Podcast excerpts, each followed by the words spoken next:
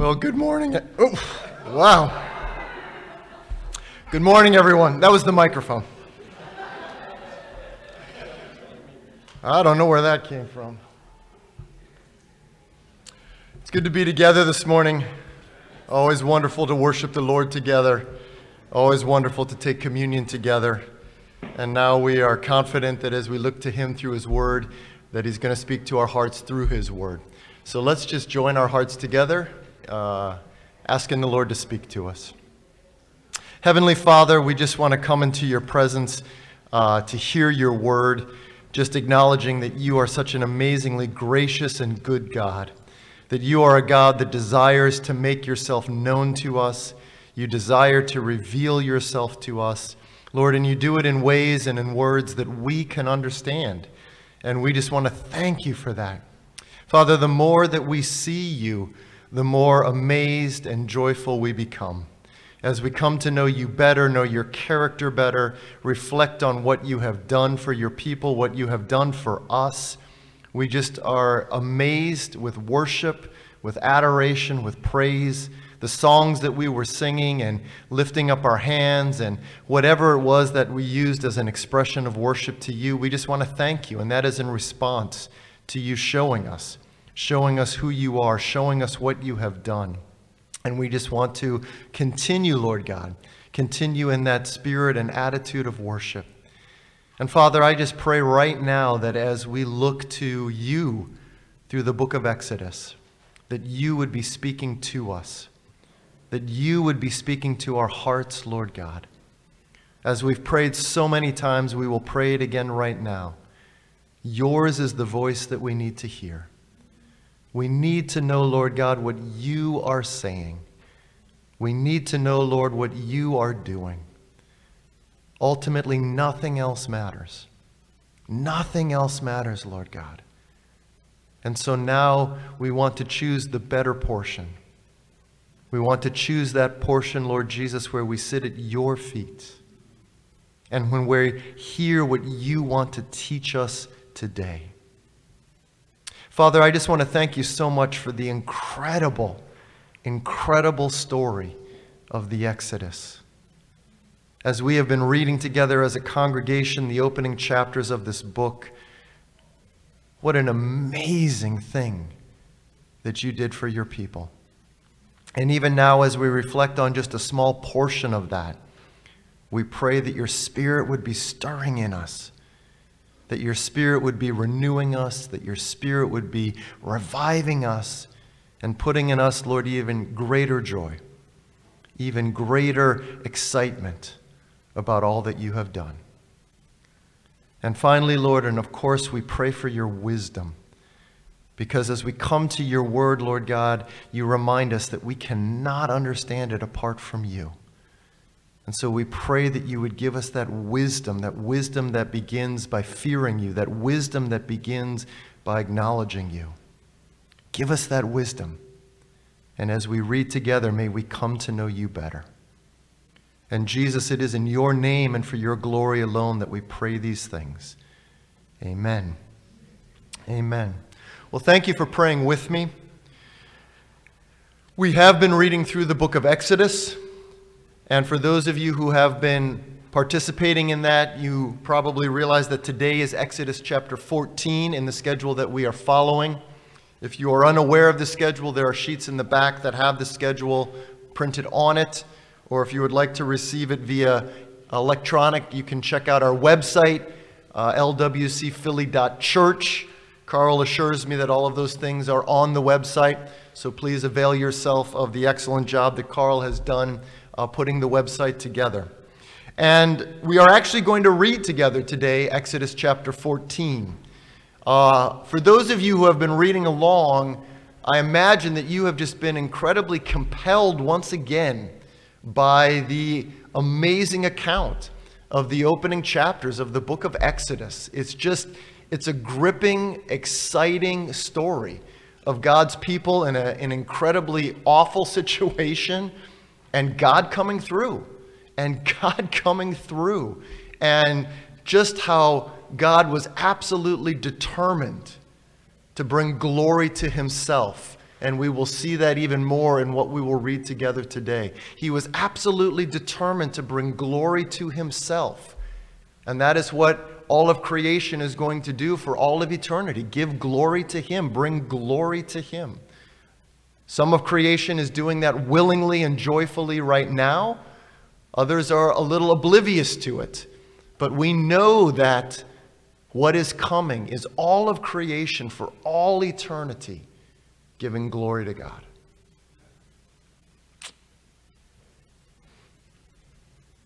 That's where we're going. And that's where the entire cosmos is going. And Exodus, these opening chapters of Exodus, were just the smallest little glimpse into what our God is able to do and how our God is able to receive glory so deservedly to himself. As Ephraim reminded us earlier last week, Carl was preaching and really focused on the aspect of Israel being in slavery, Israel being in bondage, and God setting them free. And yet, how difficult it was for them to truly embrace that freedom that was theirs how easy it was for them to continue to think as slaves, to continue to act like slaves, to continue to respond like slaves. And it was a very excellent word that Carl gave us, and certainly an incredibly applicable theme for us today. Jesus Christ has set us free, and yet in many ways we continue to live as those who are in bondage. And may the Lord continue to give us a greater understanding of what He has done and give us a, a greater ability to walk in that freedom that He has purchased for us. So, anyways, Acts, uh, excuse me, Acts, Exodus chapter 14. What we're going to do is we're going to read roughly the first part of the chapter, spend a little bit of time talking about that, and then read the second half of the chapter and spend some time talking about that. There's so much in Exodus 14, so we're not going to have time, of course, to cover all of it, but just a couple of things that were really speaking to my heart as I was reading this chapter a few days ago. So, Exodus chapter 14, beginning in verse 1, and we're going to read through verse 14 to start. It says, Then the Lord said to Moses, Tell the Israelites to turn back and encamp near Pi Hahiroth, between Migdol and the sea they are to encamp by the sea directly opposite Baal Zephon. Pharaoh will think the Israelites are wandering around the land in confusion, hemmed in by the desert. And I will harden Pharaoh's heart, and he will pursue them. But I will gain glory for myself through Pharaoh and all his army, and the Egyptians will know that I am the Lord. So the Israelites did this. When the king of Egypt was told that the peoples had fled, Pharaoh and his officials changed their minds about them and said, What have we done? We have let the Israelites go and have lost their services. So he had his chariot made ready and took his army with him. He took 600 of the best chariots along with all the other chariots of Egypt with officers over all of them. The Lord hardened the heart of Pharaoh, king of Egypt, so that he pursued the Israelites who were marching out boldly. The Egyptians, all Pharaoh's horses and chariots, horsemen and troops, pursued the Israelites and overtook them as they camped by the sea near Pi Hahiroth, opposite Baal Zephon. As Pharaoh approached the Israelites, as Pharaoh approached, the Israelites looked up, and there were the Egyptians marching after them. They were afraid and cried out to the Lord. They said to Moses, Was it because there were no graves in Egypt that you brought us to the desert to die? What have you done to us by bringing us out of Egypt? Didn't we say to you in Egypt, Leave us alone. Let us serve the Egyptians. It would have been better for us to serve the Egyptians than to die in the desert. Moses answered the people Do not be afraid. Stand firm, and you will see the deliverance the Lord will bring you today. The Egyptians you see today, you will never see again. The Lord will fight for you. You need only be still. Let's pause here and just spend a little bit of time talking about a couple of the things that we just read. Many of you recall that by chapter 14, the ten plagues with which the Lord devastated the nation of Egypt have come to conclusion, culminating in the death of the firstborn.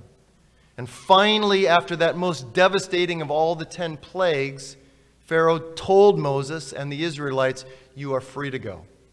You are free to go and worship the Lord your God. So they have started their way out. They are making their way out of Egypt. They are making their way out of bondage.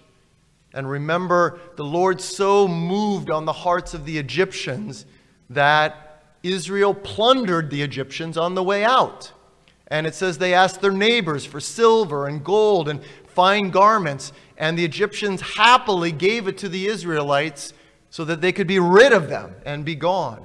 And so this nation of slaves didn't leave the land of slavery impoverished. In fact, they left the land incredibly wealthy having plundered the Egyptians. But now they are making their way. And previously, God had said, My people need to go a three days journey into the wilderness to make sacrifices and to worship me. It was not clear exactly where they were going to go to the Israelites. Of course, Moses was told in his encounter at the burning bush that ultimately they would make their way to Mount Sinai, the mountain of God. But we don't know exactly the course that the Israelites were taking. The specific place names that are given to us here and given to us in the previous chapter, they are unknown to us. We have no clear certainty as to where in Egypt or where in the wilderness outside of Egypt these specific places were. But what is clear is that it seemed as if the Israelites were wandering around in confusion. It seems like they started out in one direction and then started to head in a different direction. So it looked to outward appearance as if they didn't really know for sure where they were going. But what is important for us to understand initially in that is they were following the Lord. They were following the Lord. Later in this chapter, in a little bit, we're going to read that there was a pillar of cloud by day and there was a column of fire by night that was the very presence of the Lord that was specifically leading the nation of Israel, showing them exactly where to go. And this presence, in fact, would be with them in that way throughout the entire 40 years that the nation would spend in the wilderness.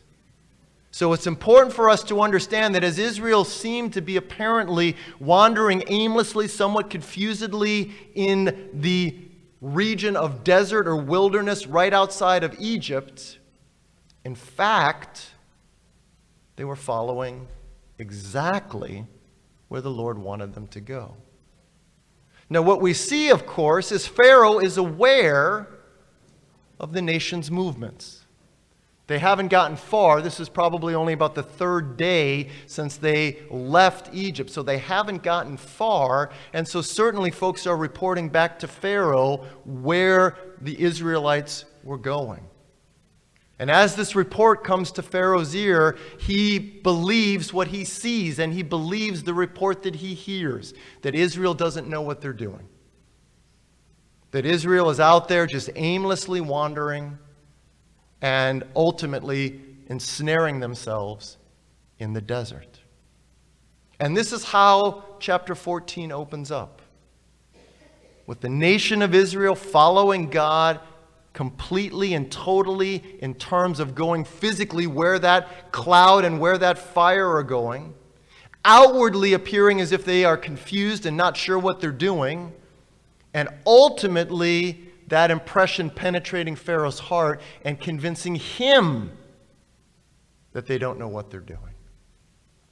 Now, of course, even as we're going over these details, many of us may see the connection for us today. Hopefully, all of us are endeavoring to follow the Lord.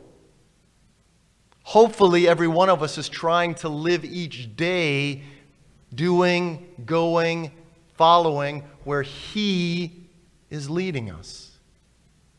If you are not doing that, you have an opportunity to start today. If you haven't done that up to this point, today is a great day to start. But for those of us who have been trying to do this, that is our desire when we wake up in the morning. That is our desire to do what the Lord is asking of us, to go where the Lord is leading us, to follow His direction, to allow Him to be Lord of our lives. And we have to trust that the Lord knows what He's doing. We don't always have a full understanding and a clear picture.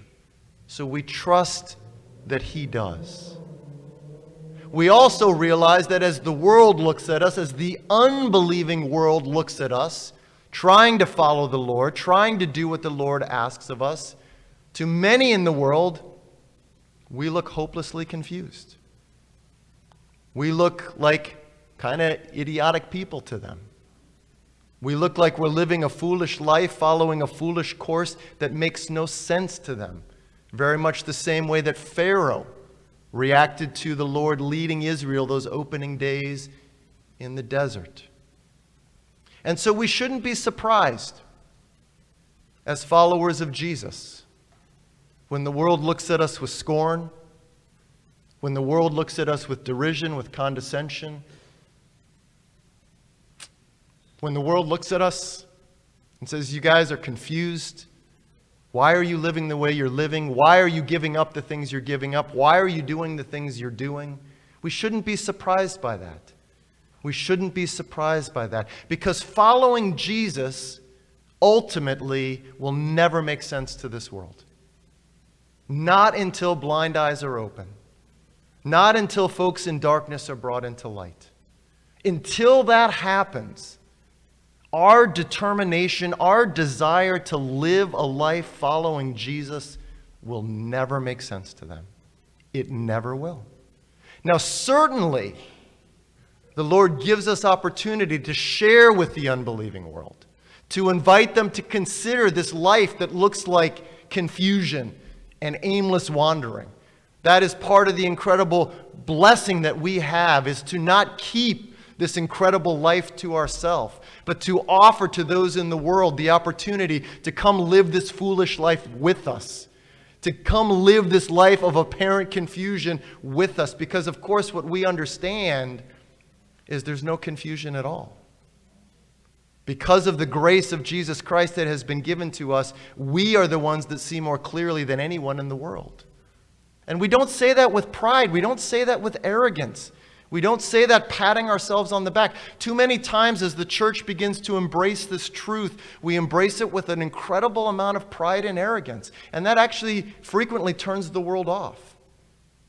We should absolutely embrace this attitude of knowing that Christ has given us a clarity, Christ has given us a direction, Christ has removed confusion. But should we never, ever, ever share that with arrogance? But with humility. As we as we ask the Lord, Lord, why me? Why would you reveal yourself to me? Why would you make yourself known to me? Why would you give me that clarity? Why would you give me that certainty? Why would you love me that much? That's how we share this with the world.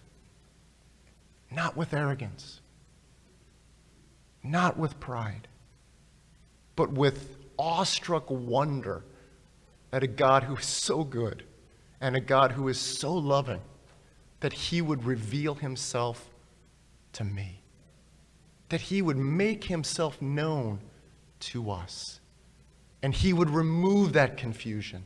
He would remove all of that uncertainty that the unbelieving world is mired in. And so, as Exodus chapter 14 begins, it really is a commentary on life today. As we are endeavoring to follow the Lord, don't be surprised when the unbelieving world looks at us and calls us foolish. When the unbelieving world looks at us and says, Wow, what are they doing? When the unbelieving world looks at us and calls us confused. There was a song that I loved many, many, many years ago that says, I'd rather be a fool in the eyes of man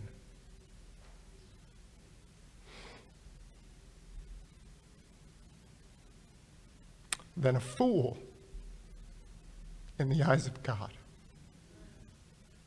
When I stand before the Lord on Judgment Day, I want to hear him say, Well done, good and faithful servant.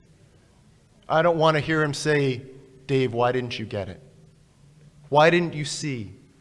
Let the world heap that accusation on us now. Let the world point that condemning finger at us now. Let the Lord mock and deride us now, because a day is coming when we will stand before the Lord. And the only opinion that matters and the only judgment that matter will be His. And if we've done everything we can to live our life for Him, He will not say foolish. He will not say waste of time. He will say, Well done. Well done. There's something that crops up in the book of Exodus. There's something that crops up in the verses that we just read together that for many of us is a little challenging. We see it in verse 4 as the Lord is speaking to Moses. He says, I will harden Pharaoh's heart. And then in verse 8, the Lord hardened the heart of Pharaoh, king of Egypt. Now, for a lot of us, that's a pretty challenging declaration that the Lord makes. He doesn't just say it these two times in verse 14, he says it repeatedly throughout the opening chapters. In fact, when he's appearing to Moses at the burning bush, he says, Look, I'm going to harden Pharaoh's heart. You're going to go to him just like I asked you, and you're going to say, Let my people go, and I'm going to harden his heart. Now, for a lot of us, that's a little tough for us. I remember years ago reading Romans chapter 9 and wishing that those verses were not in my Bible. Because basically, Paul says, in case you missed it in Exodus, I'm going to make sure you didn't. And if you hadn't read Romans 9 recently, if you're not familiar what I'm talking about, you can read that this afternoon. But the Apostle Paul says, look, basically, if you didn't catch what the Lord was saying and what the Lord was doing with Pharaoh and Pharaoh's heart in Exodus, I'm going to make it unmistakably clear to you. God hardened Pharaoh's heart. God chose Jacob over Esau before they were even born. God chose Isaac over Ishmael simply because he wanted to. And at the end of the discussion in Romans chapter 9, the Apostle Paul says, The Lord has mercy on those whom he wills to have mercy, and he hardens those whom he wills to harden. Now, when God declares something like that, really very simply for me, I feel like we have two choices. We can either accept what the Word of God declares, we can either accept God on His terms whether we agree with it, whether we like it, whether that's what we want to hear or not, or we can try to create God into what we want him to be. We can try to make God into who we want him to be. We can try to soften what we perceive as some of his rougher edges. We can try to gloss over some of the more challenging truth. Every single one of us has that choice regularly as we read the Word of God. Because not one of us is so perfectly sanctified that there isn't going to be something or many things in the Word of God that initially are hard for us, or initially are offensive to us, or initially don't sit right with us. We're just not that sanctified. We need the Word of God to change us. We need the Word of God to soften our sharp edges. We need the Word of God to make us into His image, not for us to try to make Him into what we want Him to be when there's things in the Word that are hard or difficult or theologically offensive to us. So I'm not going to try to explain away or soften the declaration that the Lord makes in Exodus 14. He says, I'm going to harden Pharaoh's heart. And he did. And Paul says he did it because he wanted to. He did it because he could, and he did it because he wanted to. That's basically the gist of Romans chapter 9. And you know what the Apostle Paul says? If you have a problem with that, who are you, the lump of clay, to tell the potter what he should do with you? You know, I feel like there is a part of us out of mercy and out of compassion that tries to soften God, that tries to take these rough edges off, but we're doing God no favors when we do that. We are doing God no favors when we do that. We're not saving Him, we're not helping Him. In fact, we're hurting the cause of the gospel.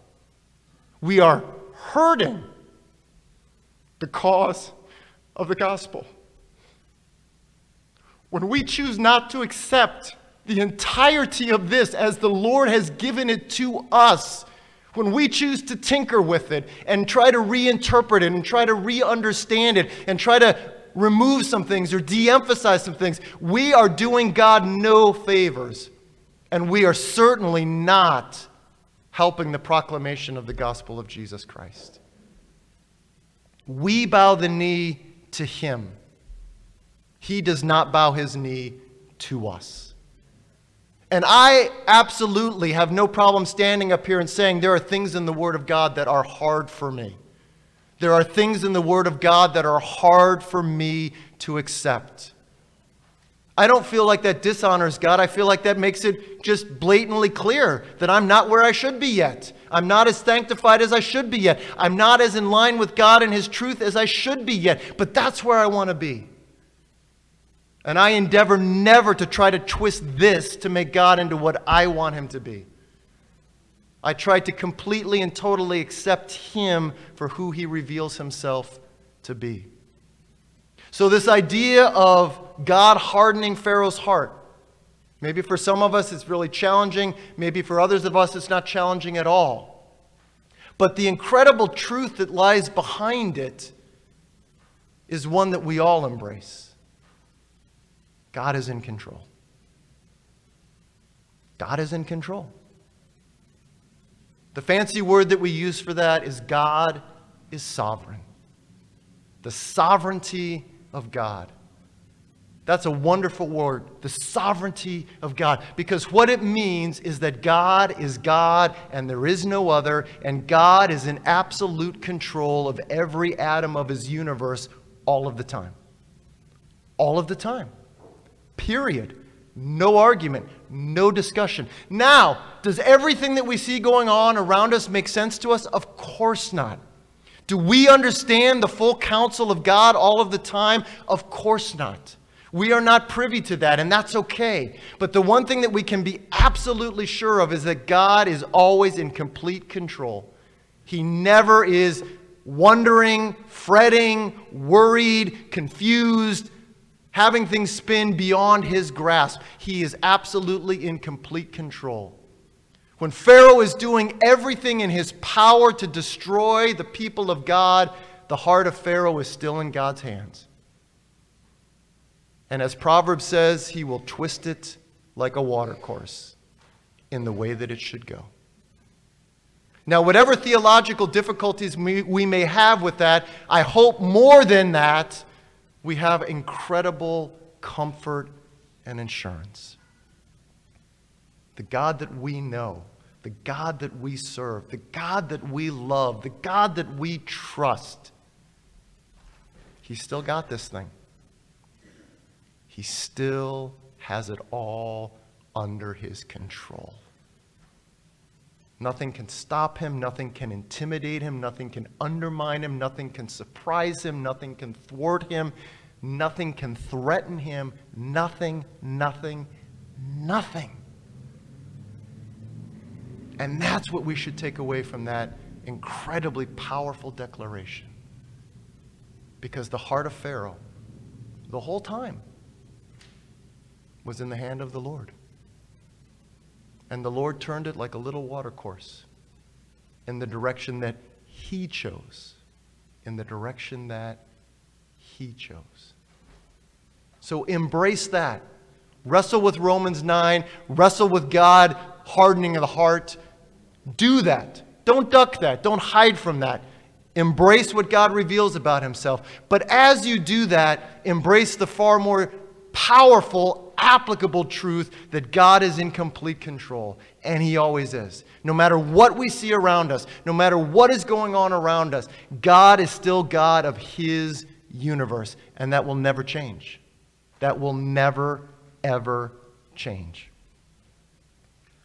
Let's look at verse 10 a bit more carefully because this is one of these verses that really spoke to me as I was looking at this. It says, As Pharaoh approached, the Israelites looked up. And as they looked up, what did they see? Well, they saw the Egyptian army coming after them. They thought they had left Egypt behind. They thought they had left Pharaoh behind. They thought they had left the Egyptian army behind. They thought they were on their way. And now, instead, as they look up and look behind them, the most powerful army in the ancient world at that time is hot on their heels. And I'm sure what was running through their mind is wow, this is not what we expected. I thought the Lord was bringing us out of this. I thought we were leaving this behind. Why is Pharaoh coming after us? Why is the army of Egypt coming after us? Why? And how often in our own Christian life do we have a tremendous victory? And yet, the very next day, or maybe two days later, or three days later, we look over our shoulder and there's the enemy army coming right after us. And we're thinking to ourselves, wait a second, Lord, I thought we dealt with this. I thought we were done with this. I thought the death of the firstborn in the land of Egypt settled this once and for all. But as the Israelites were seeing, it had not. And so they looked up. Verse 10 they looked up. And as they saw this incredibly powerful army marching behind them, it says they were afraid. They were afraid. And again, there are so many circumstances in this life that inspire fear, that are not at all comforting assuring, easy circumstances. We don't have to look far. We don't have to look far around us to see circumstances that are like the army of Egypt coming right after the nation of Israel. And it's not unusual for us, even as the people of God, to be afraid, to look at the natural circumstance and be afraid. But look at what fear leads to. In verse 11, it says, They said to Moses, Was it because there were no graves in Egypt that you brought us to the desert to die? What have you done to us by bringing us out of Egypt? Didn't we say to you in Egypt, Leave us alone, let us serve the Egyptians? It would have been better for us to serve the Egyptians than to die in the desert. So, what does this fear immediately give way to? Discouragement discouragement. And what does discouragement immediately give way to? Complaining. God, Moses, didn't we know better than you? Didn't we know better than you? Didn't we say when we were still in slavery in Egypt, we would much rather remain slaves than be free and follow you. Well, is that really what Israel said? Is that really what Israel said? When they were in bondage, as Carl reminded us, for 430 years in Egypt, is that really what they said? Did they cry out to the Lord and say, Lord, we're so content being slaves. We're so happy being slaves. Please don't do anything about this. Please don't lead us out. There's plenty of graves here for us to be buried in. Don't lead us out into the desert. Don't lead us out of captivity. Is that, in fact, what Israel cried out to the Lord? No, of course not. So fear gives way to discouragement. Discouragement gives way to complaining, and complaining gives way to reinventing the past. How many of us do that regularly? Discouragement, complaining, reinventing the past. Well, praise God that we have the Word of God to anchor us. And we can go back and look at the end of Exodus chapter 2. And what it actually says is that the nation of Israel was crying out to God to deliver them. And it says that God heard them. And God had concern for them, and God determined to do something. That's what they were crying in Egypt. They weren't saying, Leave us here. They weren't saying, We want to remain here, we want to remain in bondage. In fact, they were saying exactly the opposite. But we can see just how overwhelming natural circumstance can be. Because the natural circumstance was they had an army behind them and of course, as we know, they had the Red Sea in front of them. The natural circumstance was completely overwhelming. The natural circumstance was completely hopeless. And that's, in fact, the title of this message The God of the Hopeless Situation. You can't get more hopeless than the situation Israel is in at the beginning of Exodus chapter 14. A nation of slaves, having just been set free after 430 years, probably have just a handful of crude weapons among them, with an impassable body of water in front of them and the strongest army behind them, there's no way out. There's no way out. What natural circumstance are you looking at right now and in your heart saying, there's no way out? There's no way out. Everything that I see just reinforces in my discouraged, complaining heart that this is hopeless. This is hopeless. Well, if that's where we find ourselves, either now or from time to time or in the past or at some point in the future, we can identify with where Israel was some 3,500 years ago. They were in a situation that looked absolutely hopeless. But remember what we said at the beginning. Who were they following? Who led them to this point? Who led them to the edge of the sea?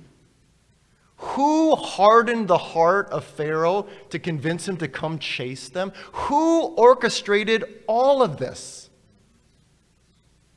The Lord. So God doesn't say, hey, this is not a tough situation. God doesn't say, hey, this is an incredibly difficult situation. He doesn't say that. So when he's looking at you and when he's looking at your situation, he doesn't say this is nothing. But what we have to allow Him and allow the Word of God to remind us of is He is the one who is in control. He is the one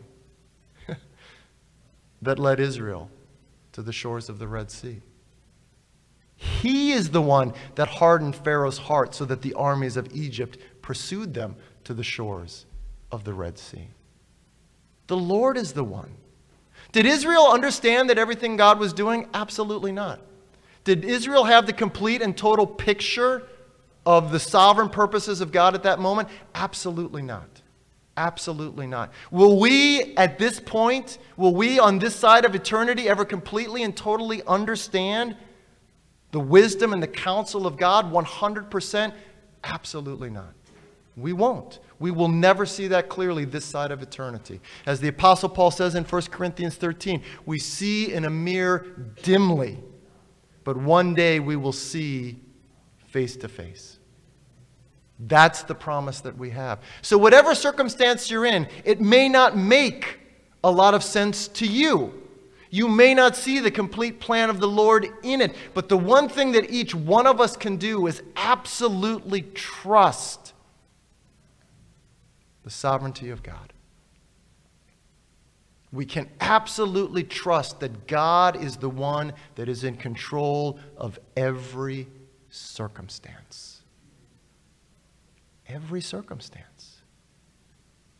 He's not the author of evil. He's not wicked. He's not capricious. We can never lay those things at his feet, but he is still in control of everything, even the kingdom of darkness. He even ultimately has absolute authority over the kingdom of darkness. It's part of his creation. There is God and there is no other. There is no equal. There is no rival. Martin Luther, as he was teaching on this point, he said, The devil is still God's devil. Now, when I first heard that, I was like, well, that sounds really bizarre. But what Luther was saying is what we are emphasizing from Exodus 14 the Lord is still always in control. The Lord is still always in control. I don't fully understand why the Lord gives Satan the freedom that he does. I don't fully understand why the Lord allows Satan to do some of the things that he does, but I do know that the Lord is in absolute control. And I know that on that day of God's choosing, that perfect day of culmination, that Satan will be thrown eternally into the lake of fire. And Satan can do nothing to stop that. That's what I know. So, so much of this life is faith. So much of this life is faith. It's absolutely tenaciously holding on to the Lord, saying, Lord, I trust you. I don't understand everything. And my circumstances at times, even maybe right now, are overwhelming. And if I'm not careful, my circumstances are discouraging and lead me to complain. But Lord, in the midst of this, I want to hold on to you. In the midst of this, I want to trust you. In the midst of this, I want to continue to believe that you are in control. And that has never changed. Help me to believe that. Well, let's pick it up because we all know how it ends, but it's so glorious to read it. So let's pick it up in verse 15. It says, Then the Lord said to Moses, Why are you crying out to me? Tell the Israelites to move on. Raise your staff and stretch out your hand over the sea to divide the water so that the Israelites can go through the sea on dry ground. I will harden the hearts of the Egyptians so that they will go in after them. And I will gain glory through Pharaoh and all his army, through his chariots and his horsemen. The Egyptians will know that I am the Lord when I gain glory through Pharaoh, his chariots, and his horsemen. Then the angel of God, who had been traveling in front of Israel's army, withdrew and went behind them. The pillar of cloud also moved from in front and stood behind them, coming between the armies of Egypt and Israel. Throughout the night, the cloud brought darkness to the one side and light to the other side, so that neither went near the other all night long. Then Moses stretched out his hand over the sea, and all that night the Lord drove the sea back with a strong east wind and turned it into dry land. The waters were divided, and the Israelites went through the sea on dry ground with a wall of water on their right and on their left. The Egyptians pursued them, and all Pharaoh's horses and chariots and horsemen followed them into the sea. During the last watch of the night, the Lord looked down from the pillar of fire and cloud at the Egyptian army and threw it into confusion. He made their wheels of their chariots come off so that they had difficulty driving, and the Egyptians said, Let's flee from the Israelites. The Lord is fighting for them against Egypt. Then the Lord said to Moses, Stretch out your hand over the sea, so that the waters may flow back over the Egyptians and their chariots and horsemen. Moses stretched out his hand over the sea, and at daybreak the sea went back to its place. The Egyptians were fleeing toward it and the Lord swept them into the sea. The water flowed back and covered the chariots and horsemen, the entire army of Pharaoh that had followed the Israelites into the sea. Not one of them survived. But the Israelites went through the sea on dry ground, with a wall of water on their right and on their left. That day the Lord saved Israel from the hands of the Egyptians and Israel saw the Egyptians lying dead on the shore. And when the Israelites saw the mighty hand of the Lord displayed against the Egyptians, the people were afraid of the Lord and put their trust in him and in Moses, his servant. What an incredible account. We all know it by heart. As Carl mentioned last week, we've seen probably multiple movie versions of it. And yet, every time we read it, what an incredibly powerful, compelling, encouraging story of God's amazing hand of deliverance. What His mighty hand did for His people on the shores and through the middle of the Red Sea. No matter how many times we read it, may it always just enliven and encourage and strengthen our hearts. Just a couple of things to emphasize. You've seen it in the opening verses we read. We saw it again in these verses. What was the Lord up to? Why did the Lord bring this nation of slaves to the shores of the Red Sea? Why did he bring the army of Egypt behind them to trap them? Well, as we said at the beginning, first and foremost, he did it to bring glory to himself. He did it to bring glory to himself. We see that in verse 4. We see that again in verse 17. It's a repeated theme in the opening chapters of the book of Exodus. He did it to bring glory to himself. There's only one who is deserving of glory. There's only one who is deserving of worship. There's only one that is deserving of everything, and that is the Lord God himself. He's not being selfish when he gets glory to himself. He's not being arrogant when he orchestrates circumstance so that all of creation sees that he is glorified in creation. He is simply being in character with the good God that he is. Because anything else that receives glory ultimately is destructive and harmful to us anything else that we give glory to, anything else that we allow to take the place of the Lord in our hearts, anything that we begin to give some of our devotion, some of our affection, some of our attention to in a way that only belongs to the Lord, we will only end up hurting and destroying ourselves and those around us. One of the best, most gracious, most compassionate things that God can do is receive all the glory to himself receive all the glory to himself. Because as he continues to bring that about in his creation, the blessings of God flow over into his creation. So, one thing that God was doing was bringing glory to himself. Again, we saw it a couple of times. We saw it in verse 4, we saw it again in verse 18 as he brings glory to himself, what happens? It says, Then Egypt will know that I am the Lord. He brings glory to himself to reveal to creation that he alone is God. What an incredibly significant, essential declaration and truth. The Lord alone is God. There is no other. The world is living in absolute confusion and deception. They are the ones aimlessly wandering around. In part, why? Because they don't acknowledge and they don't understand that the Lord alone is God.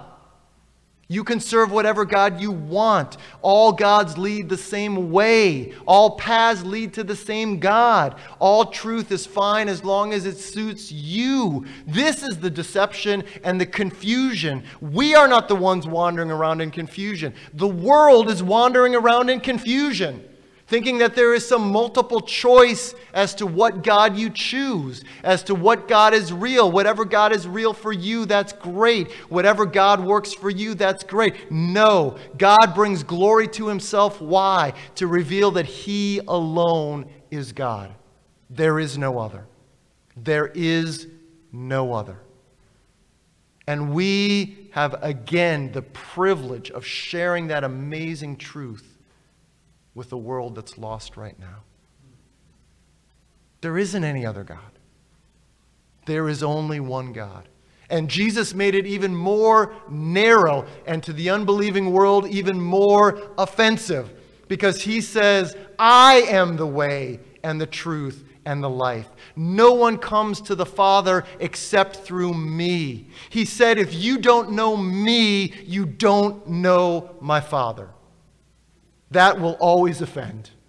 That will always offend. When we step outside the door of this building and we say, If you don't know Jesus, you don't know God, that will always offend. But you know what else? That's the only truth that will set people free. If we soften that, if we change that, if we try to skirt around that, we will only contribute to people remaining in bondage. Because the truth that sets people free is offensive to the unbelieving world. And there's no way around that. The truth that sets people free is offensive to the unbelieving world.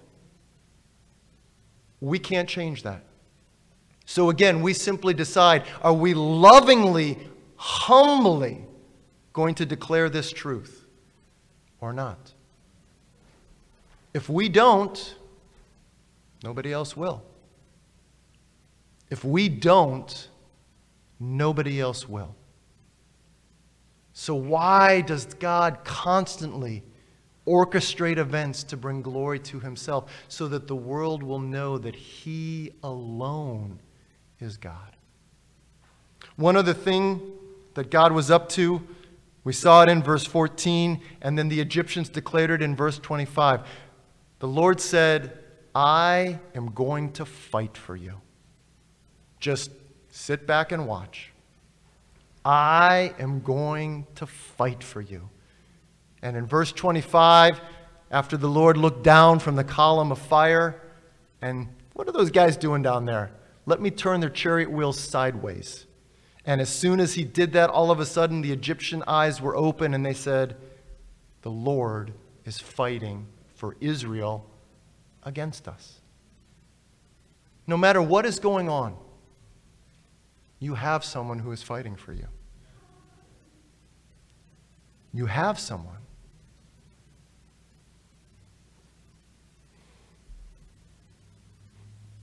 who is fighting for you. He will never stop. He will never stop fighting for you. Can't, and he won't. We will make it to the end because he will not give up. He will not give up. You have someone who is fighting for you every moment of every day. Jesus lives to make intercession for us. The Spirit intercedes with sighs and groanings too deep for words. Jesus stands in the presence of his Father in the company of his brothers. We have one who is advocating for us. We have one who is fighting for us. Praise God. Verse 31, hopefully you saw it. Look at verse 10. Look at verse 31. Verse 10, Israel lifts up their eyes. Verse 31, Israel sees. Verse 10, as Israel lifted up their eyes, what did they see? They saw the armies of Egypt ensnaring them and entrapping them. In verse 31, what did they see? the mighty hand of God. What do you see? Do you see the natural circumstance that's intimidating and overwhelming and discouraging? Well, of course, we have to. But do you see more than that? Do you see beyond that? Do you see the mighty hand of God in the midst of that? Verse 10 Israel was afraid. Verse 31 Israel was afraid. You see how it's exactly the same? Verse 10 Israel looked and saw, and they were afraid. Verse 31 Israel looked and saw, and they were afraid. In verse 10, they were afraid of the armies of Egypt. In verse 31, they feared the Lord. They feared the Lord. Listen, as long as we're living on this planet, as long as we're breathing God's air and eating God's food and wearing God's clothes, there are going to be enemies. There is going to be opposition. There are going to be overwhelming natural circumstances. There will be. In this world, you will have trouble. Jesus promised that. Not one of our favorite promises that Jesus made us. In this world, you will have trouble. So we see that. Of course, we see that. We see that with our natural eyes. We have to navigate that. We have to deal with natural circumstance. But what the scriptures and what the Lord are constantly challenging us to do is to look beyond that with the eyes of faith, to see the hand of the Lord, to see the mighty hand of God. And then we fear Him. And how does this chapter end? As we see the Lord, as we see what He's up to, as we fear Him, we trust Him. We trust Him. And they trusted Moses. They trusted Moses. So as we see what God is up to, as we see what He is doing, we trust the Lord. And we trust the greater Moses. Moses was faithful as a servant in the house of God. Jesus is faithful as a son. In every way, Jesus is the better Moses. As we see the hand of the Lord, as we fear the Lord, we put our trust in God and in his Son, Jesus Christ. Let's pray. Heavenly Father, we just want to thank you so much for giving us this opportunity to be together today, to worship you, to take the bread and the cup together. We thank you for being present in our midst. We thank you for what you share with us, how you come to be in our midst. We are so grateful to you for that. Lord, we are grateful for the amazing account that you have left for us in the opening verses of the book of Exodus. We thank you, Lord, so much for the incredible deliverance that you brought about for your people after so many years of slavery. We thank you that we, like them, can continue to fear you, can continue to trust you, and continue to be absolutely certain that you are God who is in control. Lord, it looked like they were in a completely hopeless circumstance. It seemed as if there was no way out. Well, Lord, even more devastatingly, did Jesus hanging on a cross look to his followers? His body being placed in a tomb, how utterly hopeless that looked to everyone who had put their trust in him. The cross looked like defeat. The grave and the rolling of the stone to seal the body of Jesus in that tomb, it looked like defeat. It looked like a completely hopeless circumstance. But as we all know, Lord Jesus, on the third day you rose. On the third day you rose. An even greater deliverance than Israel out of bondage, an even greater victory than the Red Sea, was you, Lord Jesus, rising from the dead on the third day. And so, Lord, whatever situations we find ourselves in, and I imagine each one of us here is in some situation that looks hopeless to us. I imagine each one of us doesn't have to look too far to see something that looks completely hopeless to us. Thank you for reminding us, Lord, that ultimately you are in control. That you are in control. And may we see you. May we see your mighty hand. May we trust you and be confident that in the end, you will receive the glory. You will receive the glory. You will make yourself known to all of creation. And until that final revelation, every moment of every day, you will fight for us. Thank you for that, Lord Jesus. It is in your name and for your glory alone that we pray these things. Amen.